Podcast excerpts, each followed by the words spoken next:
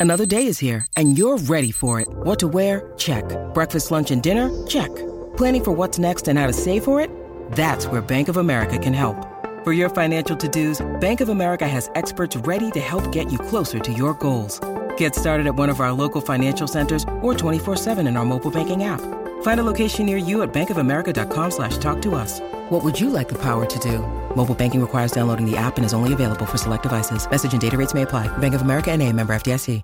The Bucks never stop here. You're listening to Green and Growing, hosted by Sparky Fifer and Nathan Marzion. Yeah, it's uh, so Malik Beasley ends up in, in Milwaukee because uh, Los Angeles declines his sixteen and a half million dollar option, right? And so you know he had said that hey, maybe I could have gone back to LA for a different number, um, but he was I think he, Sparky he was sort of looking ahead, right? Um, and, and, thought, hey, coming to Milwaukee, playing with Giannis and Khris at the time, you know, the, the, the Lillard trade hadn't happened. Right. You know, he, he saw, you know, Pat Connaughton and Grayson Allen and Joe Ingles and all those open threes. And quite honestly, you know, and I give Malik credit for this. I mean, he knows that guys who come to Milwaukee in these last four or five years, they get paid. And so, so that was part of it too. But yeah, he was like, hey, okay, well, if I'm going to have to take what I feel is like below market value uh, in, in his eyes, um, why not go to a place where I can maybe reach that market in a year going forward. So yeah, he he was pretty open about that. Um, and then obviously the Dame trade happened, and and sort of like anything else, where it's like, all right, well, I usually shoot forty percent from three. Uh, you're gonna leave me open for stuff? Like he's like, all right, you know, I'll eat like that every day if, that's what wants to happen. And obviously, if you're the Bucks, you're the focus is more on the defensive end, where you hope you know he's invested in that and into it and you know, at least for now, Sparky, he he says he is. Uh, he understands that that's an important part of this if he does want to reach, you know, a, a next contract. Uh, so you know, we'll we'll have to see how it plays out. You know, the the interesting part to me, there's a lot of interesting parts in that piece, but another interesting part was when he was talking about the LA gig, where I come in doing one thing, Austin Reaves takes my job essentially, you know, because he was playing better and he he wasn't complaining about it or nothing like that. He's like, hey, it happens, like whatever. He he was playing better, so he, he took the job.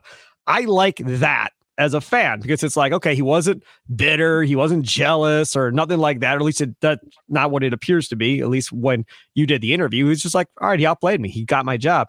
And right now, it looks like, tell me if I'm wrong, that it looks like he's going to be the fifth starter in this lineup because if the head coach comes to you and says, hey man, you're going to defend their best player uh, out on the guard in the wing position. He's got to start. Like how you can't go tell him, "Hey, you're going to get the best guy on the floor," but you won't get him till the second quarter. Cool. All right. All right. Cool.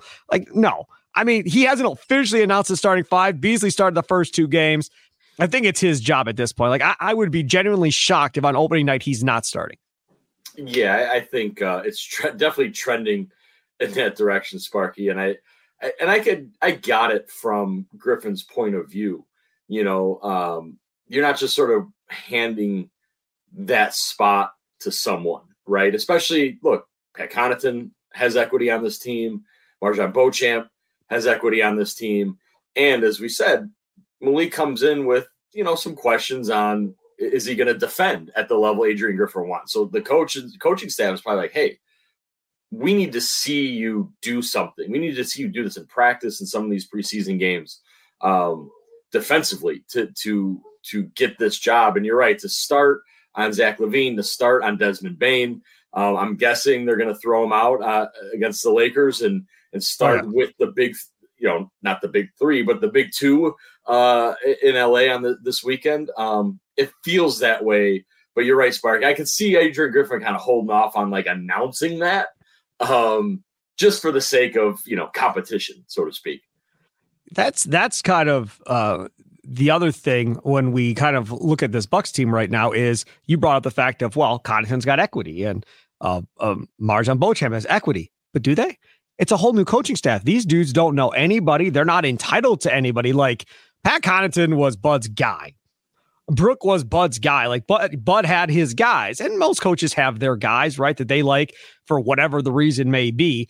And now, just like if you get a new boss at work, you got to start all over. Everybody's back to baseline zero. Yeah, your pay is what it is, clearly, but it's almost like you have to reprove yourself that you deserve to be in your role or whatever role that is. And I kind of feel like outside if your name is Giannis, that's kind of where everybody is uh, essentially coming in. And now Lillard obviously is is good like that, but these these role player guys, these bench guys, they all have to start over. Uh, I mean, I get yes and no. I mean, I, I think I think Adrian Griffin was truthful when he says, "Hey, look, I, this Bucks team ha, has been very good.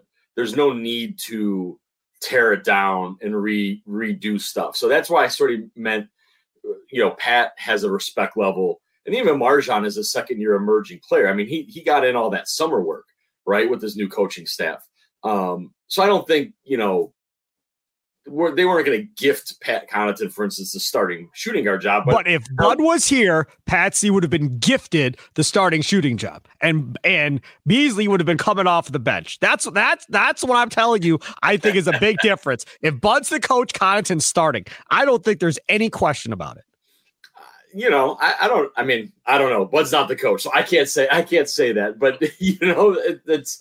But I get what you're saying in, in the in that sense. Yeah, it's a new head coach you know, um, Bud did have a certain way and, and, the way he approached his guys in that way. Um, you know, some players didn't play, right? Jae Crowder told me at the end of last season, like, what am I doing here?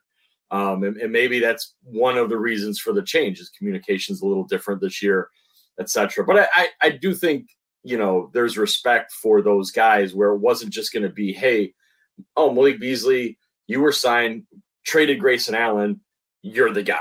Like I feel like he's the one who had to prove something as opposed to Pat. I mean, MarJon probably as a second year player would have really needed to uh, gone way above and beyond right. anybody's expectation to actually earn that spot. Um, but like Pat in particular, Sparky, I think, you know, look, if, if, if something had happened, if Beasley got hurt or it just wasn't work, whatever it may be, I, I like, I think Pat had enough like built up, especially his his chemistry with the rest of the team, even with Dame at right. this point, right? As a former teammate, like, yep.